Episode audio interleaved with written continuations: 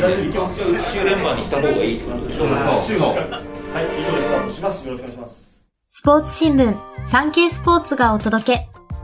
サンスポ音声局、喋る新聞。こんばんは。サンスポ音声局学生ナレーターの加藤しおりです。記者やカメラマンなど、新聞の中の人が、曜日ごとのテーマに沿って喋る、この番組。金曜日のテーマは、耳寄りサンスポ。サンスポ紙面に掲載された1週間の記事から、音声局がピックアップした耳寄りなニュースをお届けします。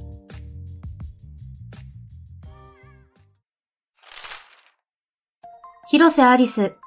子供時代はマルコでした。女優の広瀬アリスさんが4日、東京都内で行われたアクエリアスニューウォーターの新製品発表会に登場しました。この新製品の CM に出演している広瀬さんは、春らしい黄色いドレス姿。糖質とカロリーがゼロの商品にちなんで、今年はゼロにしたい目標を聞かれると、サボり癖を直したいと答えました。広瀬さんは、昔バスケをやっていた時、おかっぱというのもあって、マルコと言われていました。ちなみに妹はちびまる子と、実の妹で女優の広瀬すずさんともども意外なあだ名だったことを明かしました。池江、競泳日本選手権で堂々の4冠締め。7月に福岡市で開催される競泳世界選手権の代表選考会を兼ねる日本選手権が9日に東京アクアティクスセンターで最終日を迎えました。女子50メートル自由形の決勝では池江璃花子選手が復帰後自己ベストとなる24秒74で3大会連続6度目の優勝を果たしました。池江選手はこの大会でバタフライ2種目と自由形2種目の4冠に輝き、世界選手権の100メートルバタフライと50メートルバタフライの代表に内定しています。表彰台で輝く笑顔を見せた池江選手は、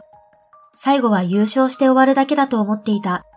トータルで見て、この6日間はいいレースだった、と振り返りました。ラグビーワールドカップ、優勝すれば1人500万円。日本ラグビー協会は12日、東京都内で理事会を開き、9月8日に開幕するワールドカップフランス大会の報奨金を決定しました。対象となるのは、日本代表選手33人と登録スタッフ20人。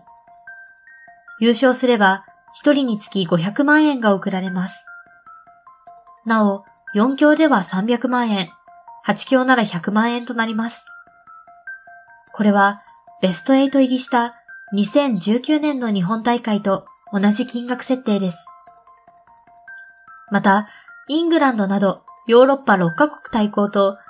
アルゼンチンなど南半球4カ国対抗に所属する国から勝利を挙げた場合、出場選手に対し、勝利給50万円が贈られます。長くアマチュアリズムに重きを置いてきたラグビーでは、ワールドカップの優勝国にも、選手のボーナスの原資となる賞金は出ません。一方で、昨年のサッカーワールドカップカタール大会では、優勝国に約55億8000万円、一次リーグ敗退でも約11億9500万円の賞金が贈られました。FANTASTICSが客室乗務員に人気ダンスボーカルグループ FANTASTICSが11日、東京羽田空港の ANA エアフレームメンテナンスビルで新曲 PANORAMA JET の発売イベントを行いました。新曲が飛行機をテーマにしていることから、全日本空輸 ANA とコラボレーション。メンバー8人は ANA の制服に身を包み、航空機から登場しました。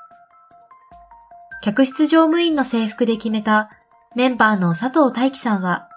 タラップの途中で手を振り、ビートルズさんになった気分です。あそこから登場できるなんて、と、57年前のザ・ビートルズの来日の風景になぞらえ、声を弾ませました。その後、航空機をバックに新曲を披露し、メンバーの世界さんは、先輩グループの三代目 JSOULBROTHERS が同じシチュエーションで楽曲を披露したことを挙げ、受け継げたかなと嬉しそうに話しました。厚生社長が始球式に登場。大谷投手は肌が綺麗。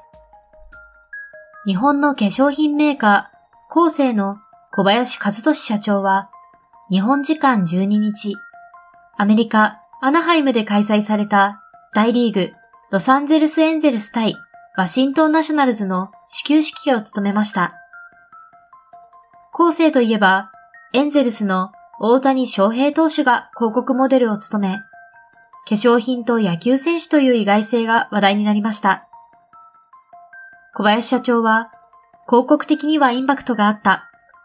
大谷選手のファンをきっかけに、当社の商品を使ってみたいという男性のお客さんも増えている。と、してやったりの表情。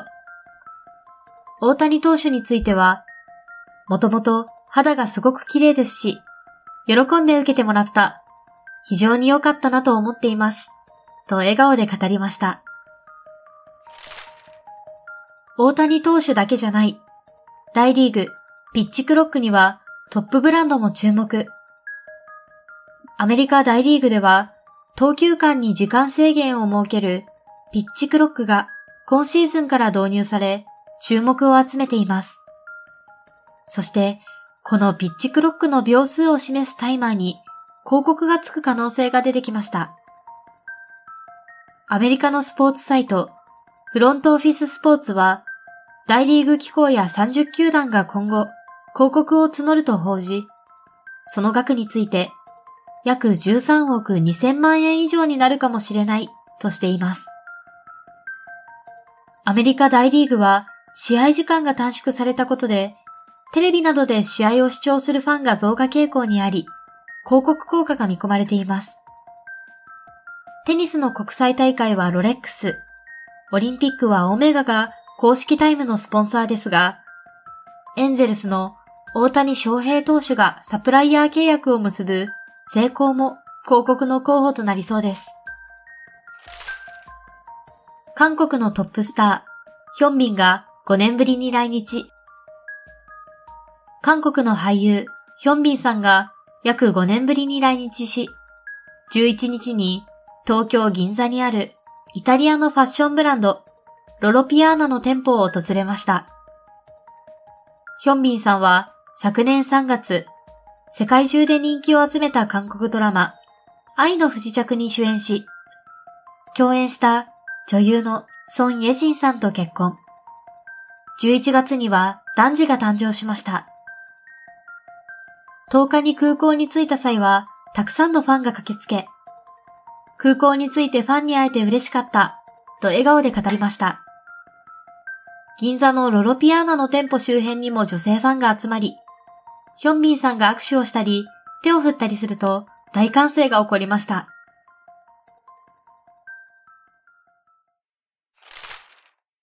今回お届けしたニュースの元記事は、産経電子版産経スポーツ、または概要欄のサンスポーウェブのリンクからお読みいただけます。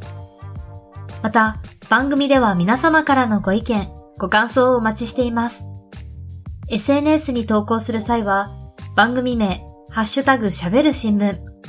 喋るはひらがな、新聞は漢字。金曜日のテーマ名、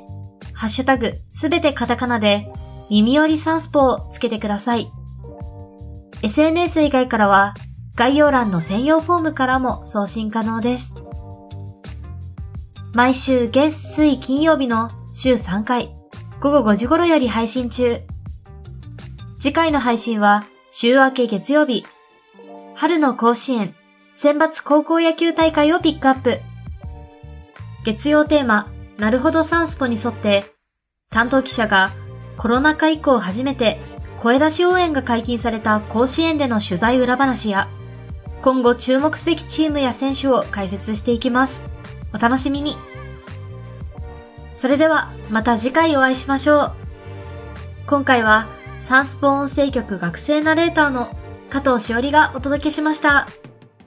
皆様、良い週末を